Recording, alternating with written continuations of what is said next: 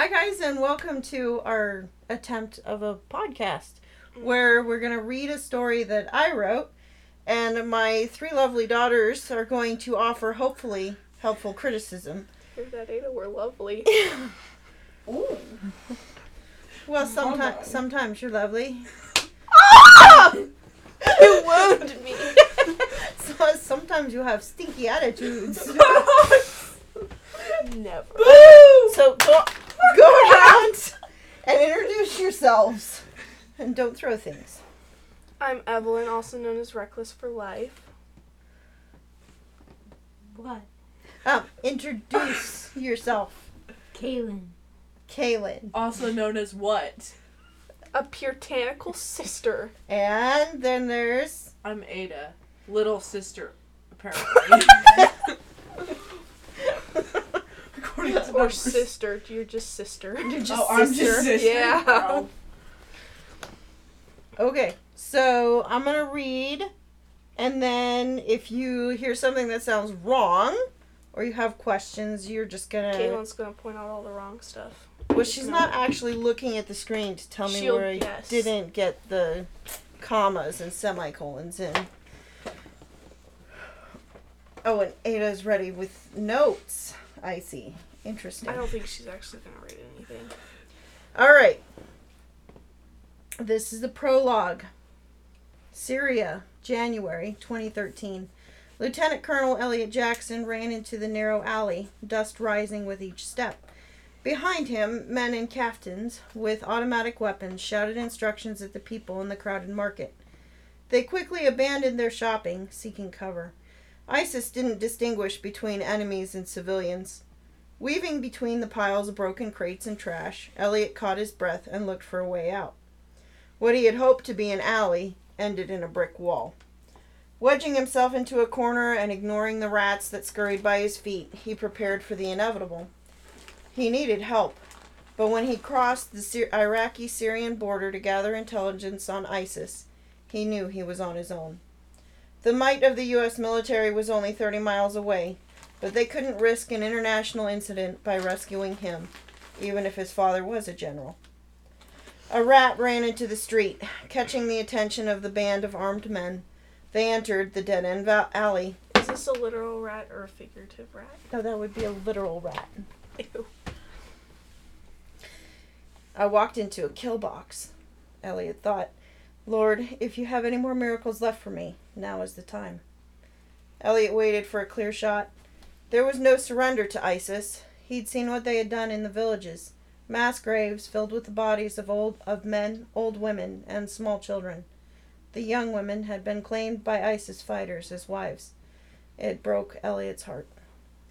Three men came into range. He fired rapidly. Years of training and combat experience guided the bullets to their targets. The men fell, but Elliot's body jerked to the right as a bullet struck his shoulder, the impact causing him to drop to his knees. A scarlet stain quickly soaked through his clothing. He felt no pain.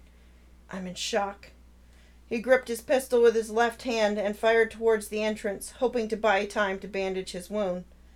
A piercing scream filled the air. Through the crowd, clouds of acrid gun smoke, Elliot saw a flash of black, then heard another scream.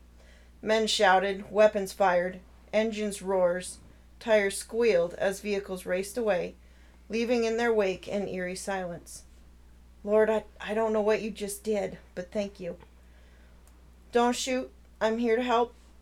The words were in flawless English, the voice unmistakably feminine. He kept the pistol trained toward her voice. Come where I can see you. She stepped slowly into view, her headscarf revealing only a narrow slit for her eyes. Who are you? A friend. She was at his side a moment later, pulling the cap off of a syringe and plunging it into his arm without hesitation. No time to wait for a structure. We have to move. Elliot tried to stand, but collapsed back as his vision darkened with pain. She leaned in close to his face. Dark lashes shaded amber colored eyes. If you want to live, you need to walk. With her help, he struggled to his feet. His knees buckled as he stepped forward. His weight fell on her shoulder. He screamed as the impact caused waves of pain to flood his senses. She stumbled but didn't fall. We can't wait for the morphine to kick in, Selfie, Selkie. They are regrouping. We either get out now or we leave in boxes. Elliot shoved the pain into a little box in his mind and closed the lid. Together they walked down the alley and into the waiting Humvee. Women floated in and in and out of his vision as the vehicle sped away. That is such a weird sentence. Dancing women on his vision. Yep. I've never thought of it that way. I might have I to think I change. did when I. I think I might have to change that. Uh, Women floated in and out of his vision as the vehicle sped away. A red ribbon of life giving blood entered his veins. His eyes followed the IV, expecting to see a bag of plasma, but instead saw the woman who had rescued him. She was pouring her life into him. Selkie, don't make my girl's first rescue mission end in failure. No, ma'am, Elliot whispered. My phone. Tell my dad. You'll live, Selkie. I refuse to let you die. Yes, ma'am. The last thing Elliot saw was her amber eyes pleading with him to keep fighting.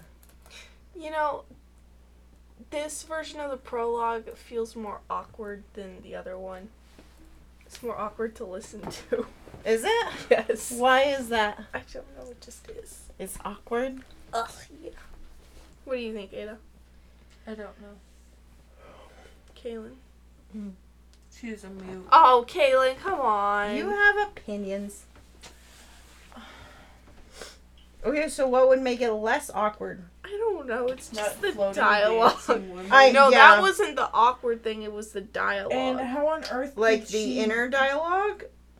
All the dialogue. How did she find it? I him? just find it awkward. You want me to give away the whole story at once? Ada, how dare you? Yeah, Ada. No, Okay, last time you okay. explained how Stop. you found her. Um, She this dialogue, the Selkie don't make my girls first rescue mission in failure. Like all the responses just seem awkward, and also the life thing. I just think it's awkward. Maybe it wouldn't be if I was reading this alone. I don't know. Ada, do you think I'm crazy? No, I think the. I think it should be blood instead of she was pouring her life into his. Cause that that's just Kind of weird. That's like what people say when they're falling in love with each other. I've never heard that when people fall in love with each other. I did not look at your daddy and be like, I'm going to pour my life into you. We can tell. No, but it's got the sim- So similar I- stuff happens in other books, like towards the end when the true loves. So if Or in I the big change fight seeing life each other. into blood, it will be less creepy for you? Yes. Okay. also, last time you explained how she found him. That's because we were allowed to know spoilers. No, it was in the prologue. Mm, no, Yes. Mm-hmm. I did not. I don't remember Yes. that. I think you making things up. No. Be- I am not. She You are. probably has it too memorized. I have it memorized. Thank you very much. You uh-huh. said how he, she found him. How did she find him? Yeah, tell us, Ada. Because David gave him a number to call. Oh. and she showed up I know. that that. I deleted that. Why? because it it- wasn't exciting enough. It made 'Cause I more sense. did. You make it sound like she spontaneously showed up on the street and rescued him. Yes, she just did. At least she didn't spontaneously combust. or dance before oh gosh, I was trying to explain the crazy everything. No, I understand. And we're giving you helpful and funny criticism, criticism and feedback. and feedback. Thanks, guys. We love you. But still, how would she have found him? I know the publishing companies didn't like your original prologue, but I I liked it more. I did too. It seemed more like normal books. All the books I've been reading. oh, I hate to Mama, don't be downcast. We think your prologue sucks. Guys.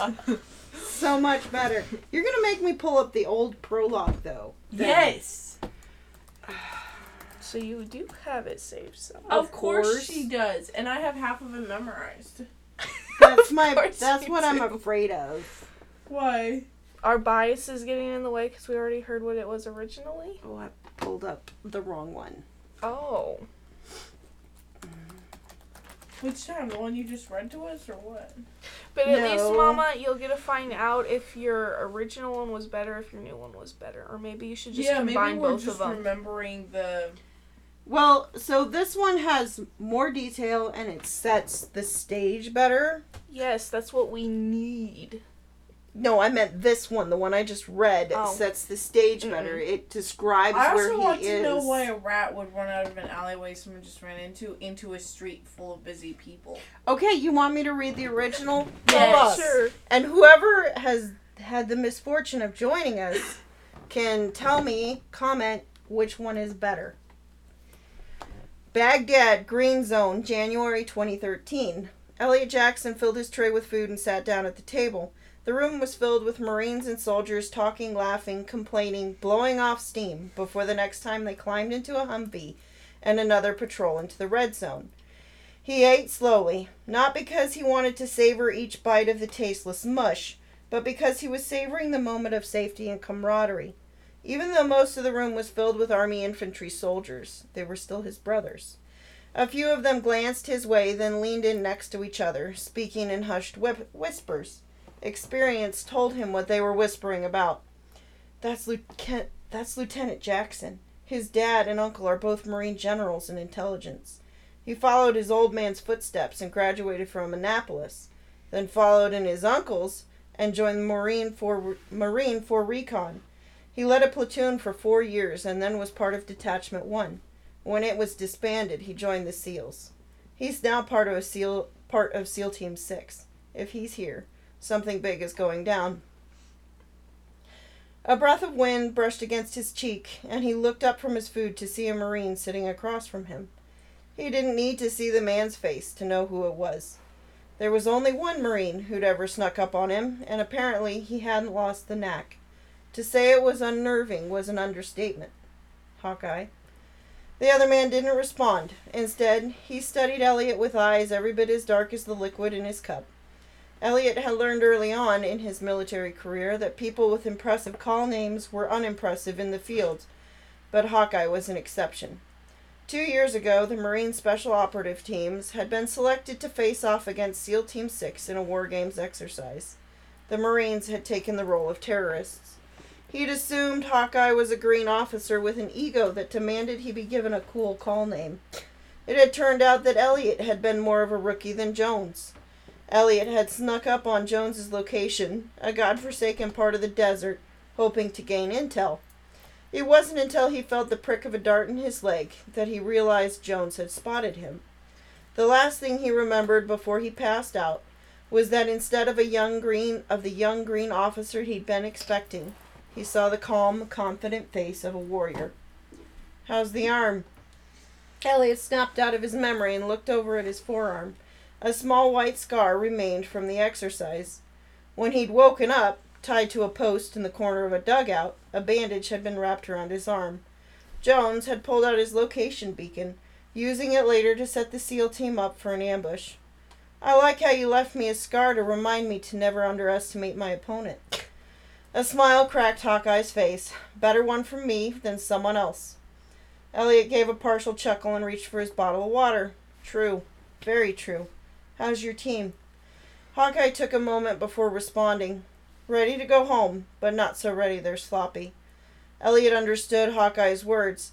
There are two patrols you don't want to be a ride along on the first and the last. The first is inexperienced and sloppy, the last is cocky and sloppy. Good. I'm counting on it. Hawkeye studied him. I heard you needed a ride to the border. Elliot lowered his voice. If Syria keeps heating up, we'll need contacts and intelligence from there. I need to make those connections. Hawkeye nodded. Brass wants us to pull out at 0800. Elliot waited. The butt was almost tangible. One of my boys tells me our ride isn't accelerating correctly. The mechanic did a once over and gave it a green light. Elliot understood. Hawkeye's team wasn't satisfied with the mechanic's answer, and neither was he. It had him worried to the point that Hawkeye had given up valuable prep time to find him and have this casual conversation. The mechanic rushed the inspection to meet my timeline. Hawkeye wants to know if my timeline has any give. What would make your boys comfortable? Elliot asked. New carburetor.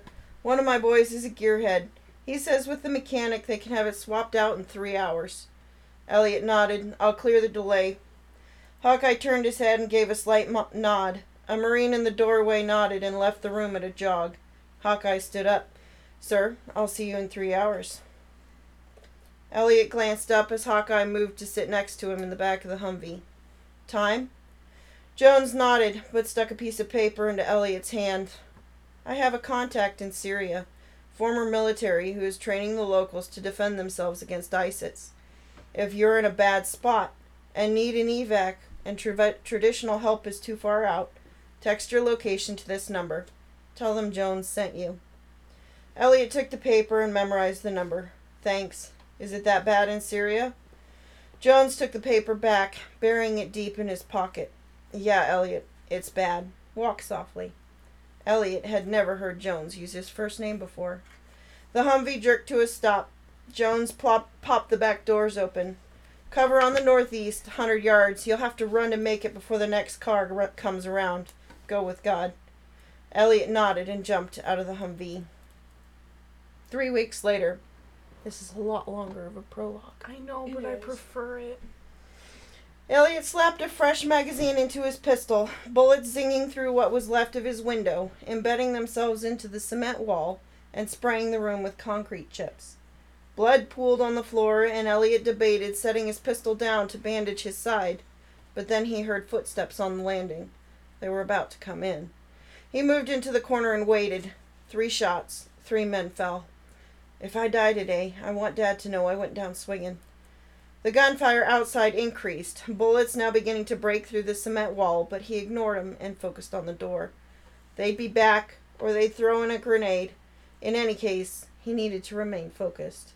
Suddenly, the shots moved from the cement wall. They were still firing, but not at him. He resisted the urge to leave his safety to look. Suddenly, engines raced and tires squealed as the vehicles raced away. Suddenly, it was calm. He took a deep breath and reached for his med kit. He jerking his hand away when he heard the bro- broken glass crunch under someone's feet. Don't shoot. Jones told you to text me. I'm here to help. The words were in flawless English. The voice was female. He kept the pistol trained at the door. Come where I can see you. One empty hand appeared in the doorway. Slowly the arm, then the leg, shoulder, and finally a head. A black burqa with camouflage fatigue pat- pants, only a narrow slit for her eyes. He struggled to keep the pistol up, his arms suddenly weak. Who are you? I'm Jones's friend. She op- showed her open palms, then opened her burqa. Other than a bulletproof vest, she was unarmed. Elliot lowered his pistol. She was at his side mo- a moment later, calling out instructions in Arabic. Another woman came in, same clothes, but on her shoulder was a bag. She dropped it on the floor just as the first woman lay him back against the floor and cut his shirt off. He glanced over at his side. The puddle of blood was now a pool. No wonder it's getting so hard to focus. A third woman positioned herself next to the window, rifle at her shoulder. Elliot screamed as the second woman pressed against his side. Morphine, the woman shouted. I need an IV. No time, the first woman answered. She pulled the cap off of a syringe and, without hesitating, plunged it into his arm. No time to wait for a stretcher. He can't walk, the second woman exclaimed. The first woman flung off her hijab and leaned in close to Elliot's face, amber color eyes shaded by dark lashes. If you want to live, you need to walk. Elliot grabbed her hand and struggled to his feet. The pain from his side caused his legs to buckle. The women kept him upright, but he wished the person outside would stop screaming. He took a breath. The screaming stopped. We can't wait for the morphine to kick in, Selkie. They're regrouping. We either get out now or we leave in boxes. Elliot shoved the pain into a little box in his mind and closed the lid. Together they made it down the stairs. A Humvee screeched in front of the building, the doors swung open, and Elliot was shoved in the back. Women barked out orders, and Elliot found his legs elevated. A glance at his side showed that the bandage had soaked through. His vision started narrowing. Selkie, Don't make my girl's first mission end in failure.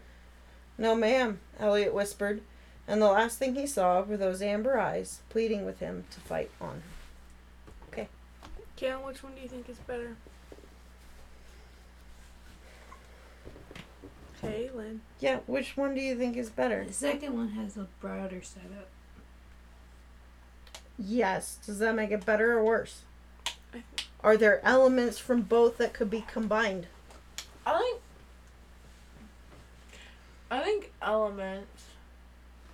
I think the first scene's a little weird, knowing the future. Oh, the first scene in which version? Just second call one. the second the do you mean the original one? Yeah, original. we'll just prologue. call it original. the first scene of it. The Mm-hmm. original one. That's a little weird. I Though- Maybe. On base? Yeah. I don't all the flashbacks to the game. Yeah.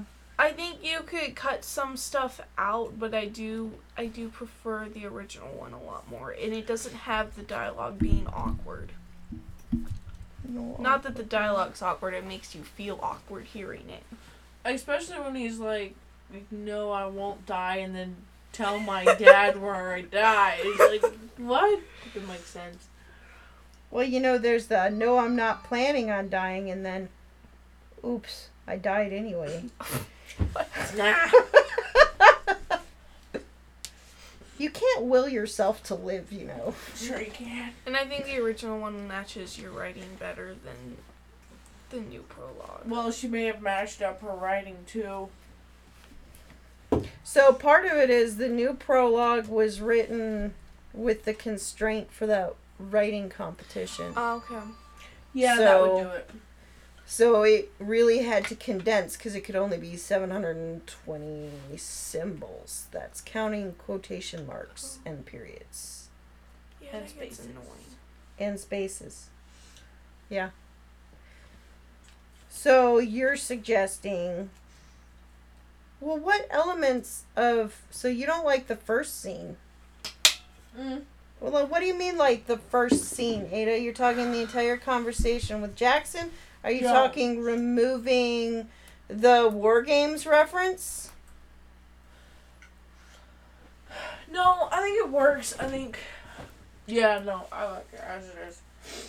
That's really. I just, I'm remembering. What you- are good elements from the first? So I'll be honest. In the second one, the rewritten one, I like the setup for the conflict better. It's more. Yeah, that is better, but It's still, more- it's not. It doesn't feel like a good prologue. I don't understand in the first one why there was black flashing and people screaming. Yeah. It's a clue. Oh, Oh, wow. I don't see how Would it's they? a clue. Would they? yes. What? I'm missing it. That's okay. You'll you'll catch it Oh You missed it. in about 30 forty chapters. no, I will get it once this podcast stops and I get Ada to tell me. so what about this? What if I took? Because I get what you're saying, and one of the reasons, like, the second prologue is a lot tighter, but it seems to lack personality. Mhm. Yes. Yep. So. It's like it's a standalone. mm-hmm. It's not meant to continue on. That's why I think if you had the conversation with David put in there, You mean would Jax? So- Jo- no. Jones, Yeah, you can't say David. but that's his. They don't know that yet. It's Oh my okay. David Jones. Jones. I also think I want to So give him a different call name. Yeah, because Yeah. of Avengers. Yeah. Yeah. That it. wasn't quite what I was going for. I was going for thinking Last, of the Mohicans. Uh, Yep. Yeah, and I had like the best line. Like he got that because, you know how in Last of the Mohicans, Hawkeye, the British are like, "How come that you're going to, to um, east?" Uh, And he says, Well, I face north and turn. subtle like turn left. yes. And that was going to be how he got that nickname, is because as Marines are set in first, and so they, a lot of times, they'll be coming back out of a battle before, as other people are going in. And have that be a conversation that he had that somebody heard and was like, ah. Anyway.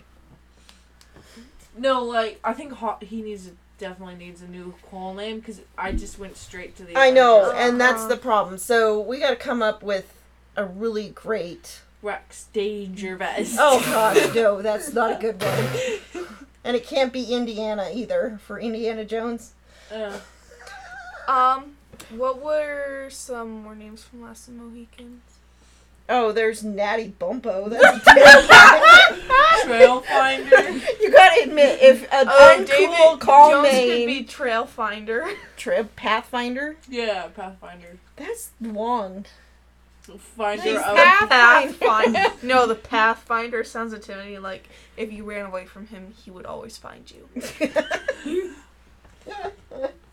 okay, so what if I took the intro with on the barracks and the conversation with Jones and all that and I left it in place and then but instead of the second half where he's shot, I insert the first part prologue or the rewritten yeah, but can you please fix how it makes me feel awkward? You will have to tell me how exactly it makes you The feel awkward. How is that dialogue more awkward than the first It prologue that I just just is. They seem too chatty for having first met, and there's more chat. There's more conversation in the original, and so it doesn't sound as weird. Okay, so I want to keep the battle according to you. I need to keep the battle from the rewritten one, but change all of the conversation in it and get rid of the women dancing across his vision. Which sounds like what was that kids movie where the one got drunk and he saw pink elephants dancing? Maybe it wasn't drunk. What What? was that from? It was a kids movie. It wasn't Maybe the it's elephant Dumbo. movie, was It's it? Dumbo. Yeah. no, So no, a different one the, with the cartoon elephants. The TV show. What I don't was know. that? Babar? Yes. I don't remember that from Babar. What, is uh, Babar? even was that show? Babar? Yes, I remember the witching sticks. All right. Witching for water. Okay, so that's interesting. So if anybody's listening, Yeah, if you haven't all run away by if now. you have not run away and gone, these people are insane, give us some feedback. Which which prologue do you prefer, the first or the second? And did the dialogue in the first make you feel icky inside? Not icky, just awkward. Awkward, Like you want to scrunch your face because it's just ugh. It's just one of those. Well, we don't want face scrunching. My goodness. Not the face crushing anything like that. All right. Any thoughts, Galen? Do you agree with them, or what do you think? Am I being crazy? No, you have to tell me what you think. Which prologue was better? You were a paper. original were better. Parts of the original were better. Which parts? Which, yeah, which parts? You wrote an entire on. paper on what you think of things. You can say it now. Yeah. College student, you're good at opinions. Come on. Don't make me steal your embroidery. No. Talk. Oh. Ada. Um, no, like, do you agree with them? Kinda. Kinda. Does it that first one make you feel icky inside, like you want to wrinkle your nose? The the new I one. probably have to look at it and it might be a little sharper. I in the think the problem was you forced yourself to write completely different from you normally do, so then the new prologue just does not seem like it's yours. Yeah, I can see that because reading the prologue and then going into the first chapter is kind of whiplashy. Yes, it doesn't fit well. But when I sent that in for a free review, they told me that I had to work on non passive sentences. He shot someone. Is that one passive? It kind of can be. You should get Kaylin to explain that one. It's the verb tense and how you. Yeah, so I tend to write things. You'd be swapping the direct object and making it the subject. Yeah. Thus making it passive. Hmm. And if you write active tense, it's supposedly more interesting to your reader. I'm still trying to figure still that out. Just Order, like writing first person. I've been told that if you want to write books, you have to write first person. That's ridiculous. Then you're No, limited. Dickerson only does third person. Well, generally, Mama does whatever person omniscient. yes, I can't choose do. which person to do. I keep flopping between first and third whenever I write. Well, It's so gonna be a nightmare. does that I mean edit. you're writing first person as in, I me? and then you switch to like third person Yes, omniscient? once I hit a block, I just write like there's a narrator. yeah, that's bad. I know. At least you don't do that. No, that's why I have that, and unfortunately, you can't pick it up well because I'm not a trained reader. I'm not a voice actor, which I'm doing better than Kaylin, Oh, who has be a voice decided she's only ever gonna say uh huh and hmm in front of a microphone. My goodness, you silly. Anyway, point being, when it's when you're reading stories, it's hard to catch the italicized thoughts, whereas Uh-huh. when you read them, it makes a lot of sense. Yeah. But most authors start out writing in 1st Mhm. person. Some of my earliest earliest stories were written first person. And then she switched to whatever this is. This would be Third. third person omniscient. Don't ever write second person. It is the weirdest thing ever. Oh, I don't know if I've I read can't. anything. I don't know how to read it. It's just weird. I don't know if I've read anything second person. I think I've seen a handful. It's very rare. That that just seems super awkward. I can't remember What what, is it's person? what's so different between it and first person, but it just is somehow. Because you're talking about you. Mm-hmm. So Oh, yeah, you go do this. Something about you. I know it's just But that would mean that there's there's an I somewhere if there's U's yeah, but everywhere. th- but it's just you. You did.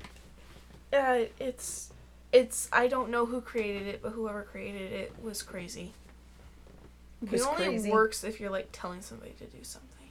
All right. Well, we need to sign off. Mm-hmm. because Kaylin's got stuff to do. So, if you enjoyed what you heard so far, uh, keep your eye open. See when we release chapter one, Mm-hmm. which is a lot longer. But maybe they'll be less picky. One can always hope. No, you can't.